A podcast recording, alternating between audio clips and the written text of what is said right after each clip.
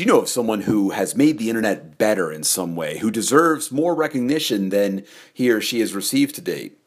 It's episode 303 of the Dan York Report, and if you know someone like that, then there's an important deadline coming up. Wednesday, March, or yeah, March, May 18th is the deadline for nominations for the Internet Society's Jonathan B. Postel Service Award.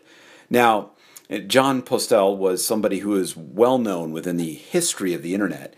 Uh, he was the editor of the RFC series, you know, all of these requests for comments, the standards that make up the internet. Beyond that, he was really known as the Internet Assigned Numbers Authority, or IANA. The, he was the one who kept track of the IP addresses and the IP address allocations. He did all of that. He was a founder of the Internet Architecture Board and, and, even of the Internet Society. He was the first member of the Internet Society. He was many, many things. He was well known for some of the, the statements out there. One of the ones from a developer point of view was that I've always heard was be conservative in what you do, be liberal in what you accept from others. You know, it was um, you know, just it, he's an amazing he was an amazing contributor to the internet, and he died in 1988 at the young age of 55.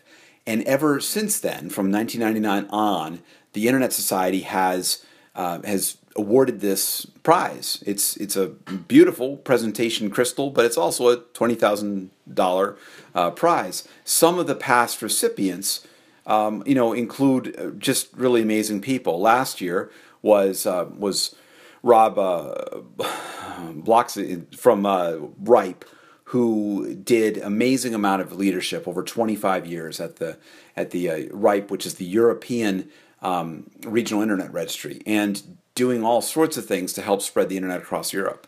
Before that, it was a gentleman from Nepal who um, won for his role in bringing the internet out to um, many rural areas in Nepal through the wireless networking project. Uh, before that, it was uh, a woman named Elizabeth, but known really as Jake Feinler, for the work that she did in the early days of the Network Information Center for ARPANET, the Defense Department. Be, before that, it was uh, Pierre Ouedraogo from for the work that he has about on the growth of the internet in Africa. Um, uh, others, uh, Professor Kilnam Chon from Taipei for the work happening there and advancing the internet in Asia uh, Dr. Jianping Wu for work in advancing the technology of the internet in China in that area. Uh, before that, it was CSNet, the Computer Science Network, which is a research networking uh, during the 1980s. Before that, it was a foundation, you know, uh, that was in um, very active. Uh, you know, I mean, it just keeps on going and going. Lots of different people, different things, different areas. If you know someone who you think you know has done this, did they bring larger amounts of internet access to a particular region? Did they make a, a program or you know a series of programs or things that made the internet more secure? Were they uh, you know a strong you know creator of documentation or tutorials or things that helped get people online? Did they campaign for the open internet? Did they what did they do in some way, shape, or form that helped make the internet better and br- bring it to where it is today? Uh, these are the kind of people that uh, that we're searching for, that we're looking for to go and do this. As my friend, uh, my colleague Greg Wood wrote today, it's people like this who have made today's internet so remarkable. Uh, we're searching for those people. The Internet Society is. I'm not directly involved, but I know my colleagues who are. You, you can um, go and submit a nomination. What you need when you do it is you need the the uh, person's resume or curriculum vitae. You know, you need that, the CV or whatever there. You need some kind of statement of recommendation. You know, what were the specific acts, the works, the contributions that show how the candidate, you know, exemplifies the the work that Jon Postel did. You know, you're also looking for somebody who's done this consistently over a longer period of time, not just somebody who did it just now briefly, but somebody who's done uh, something over a long period of time.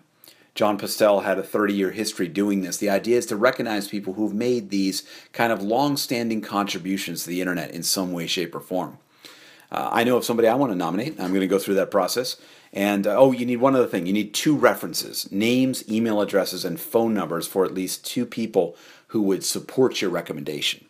So check it out. I'll have a link in the show notes. If you just Google the Jon the Postel Service Award, you will find it.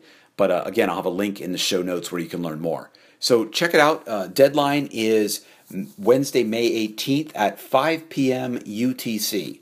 So it's uh, it's and that, so it's about what one o'clock U.S. Eastern time where I live. So it's coming up short. You got this weekend and then really Monday, Tuesday, and part of Wednesday to get this all done. So uh, do check it out.